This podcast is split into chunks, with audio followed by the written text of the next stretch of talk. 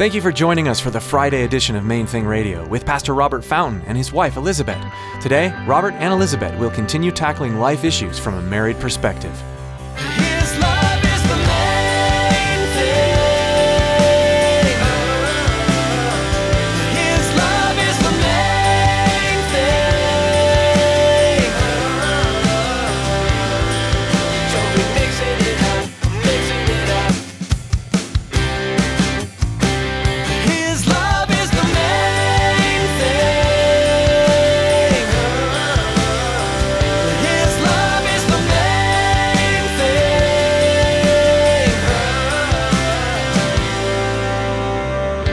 If you choose humility when you encounter pride, you break free, and something happens in the spirit realm that one day we will see just what it does. I mean, it is very biblical. If you need more evidence, read Ephesians 6 about the principalities and powers. But our mandate as a church, the scripture we sort of consider our mandate is Jeremiah 1:10 that says that we're here to uproot and pull down the kingdom of darkness and to plant the kingdom of God. And this is how we do it. Pridefulness will ultimately lead you to destruction. It blinds you from seeing Christ as the authority that he is. Pastor Elizabeth challenges you today to fall into humility before you do pride. Humble yourself before Jesus and others and avoid convincing yourself that you are superior to others. Place only God as a king in your life. Now here's Pastor Robert and Elizabeth in the book of Ephesians chapter 6 with the Friday edition of Main Thing Radio. His love is the main thing.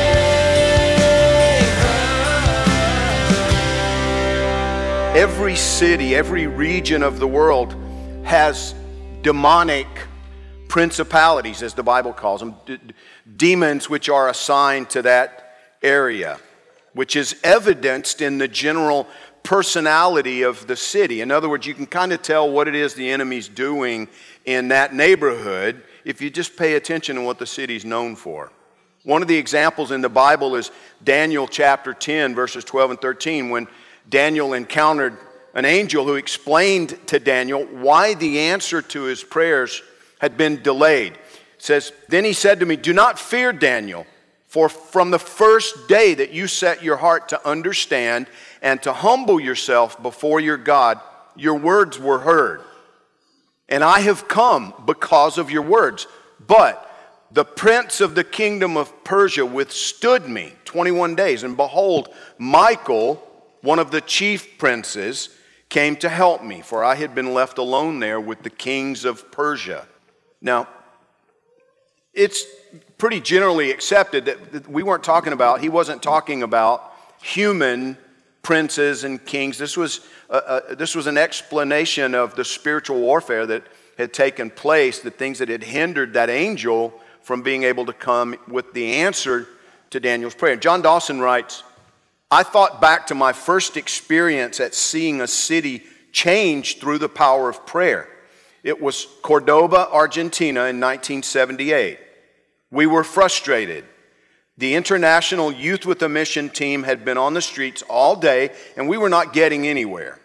All 200 of us met the next day for prayer in a rented monastery on the edge of town.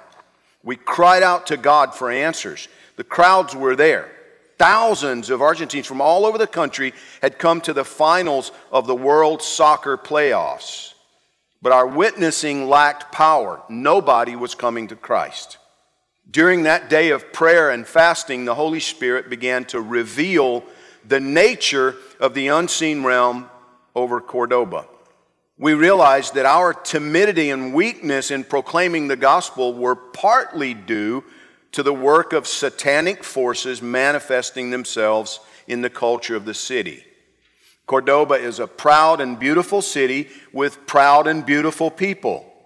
The population is largely of German and Italian descent, and much importance is given to position, possessions, and appearance. In the midst of this fashion conscious culture, we felt very out of place.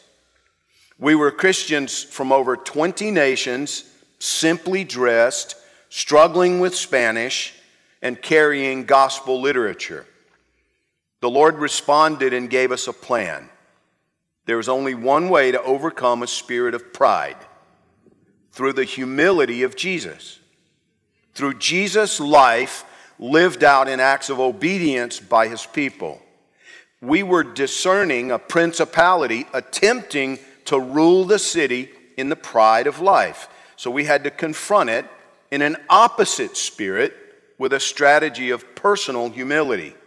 Here's what we did we went downtown the next day, all 200 of us, and formed into small groups of about 30.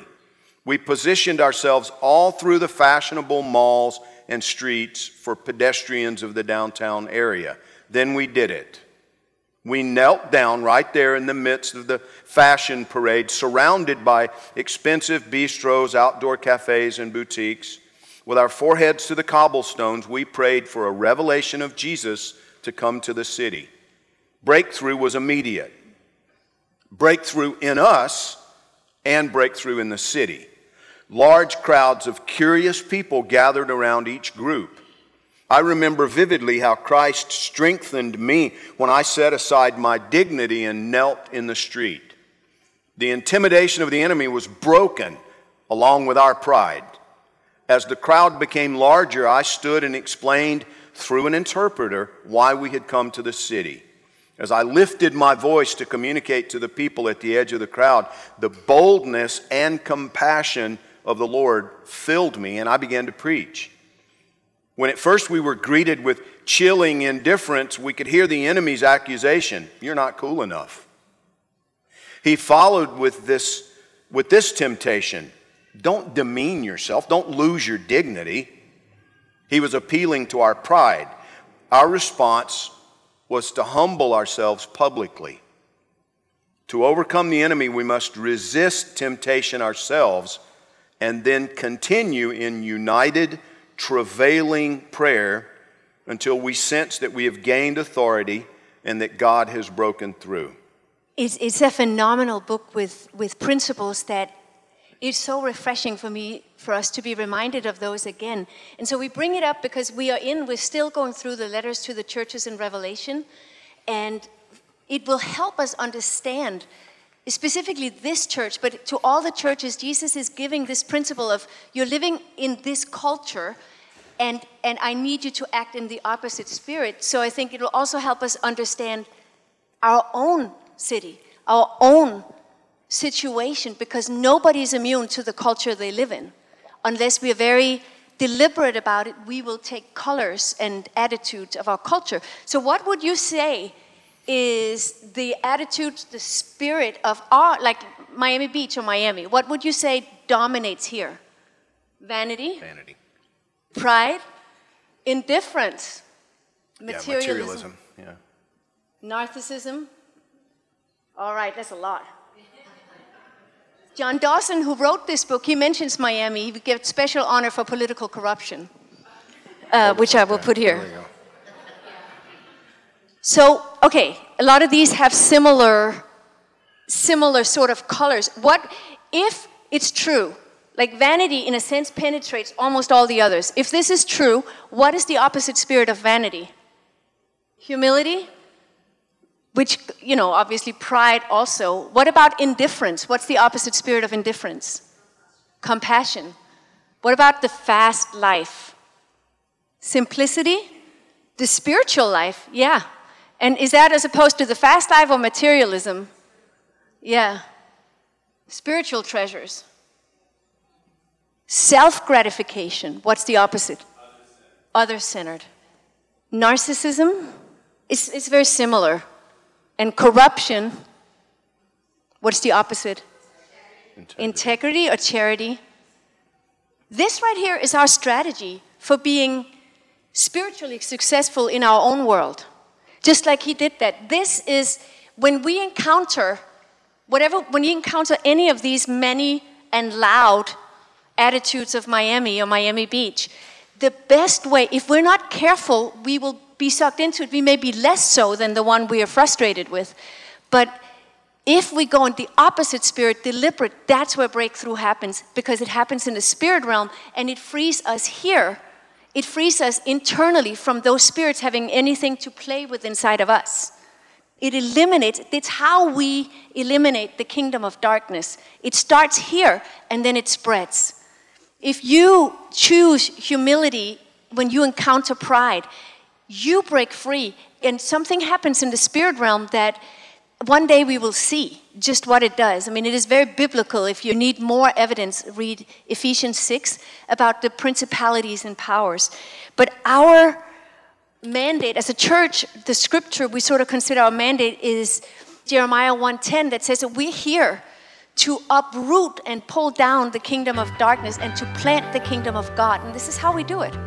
So it applies to anything from marriage to private to work life to anything. This is our strategy for, for victory.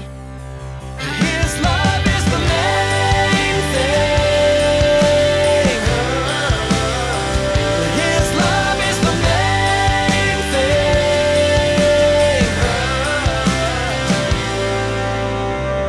thing. Though one may be overpowered by another, two can withstand him, and a threefold cord is not quickly broken. This verse is from the book of Ecclesiastes, and this is at the very heart of the vision for this special Friday edition of Main Thing Radio. Jesus, Pastor Robert, and his wife Elizabeth, a threefold cord presenting God's Word in a way that will inspire you in your own marriage and walk with God. Pastor Robert's vision is that through this fresh method of approaching God's Word, that husbands and wives will be equipped to face the world on a united front, as one team joined together by God, sharing the light of Jesus Christ with the lost and dying world all around us. Monday through Thursday here on Main Thing Radio, we share messages from worship services at Calvary Chapel, Miami Beach. But today's message is unique. As you listened today, we're confident that you heard from God through Pastor Robert and Elizabeth. Well, that's all the time we have here for today. On Monday, Pastor Robert will be back with us teaching through God's Word verse by verse.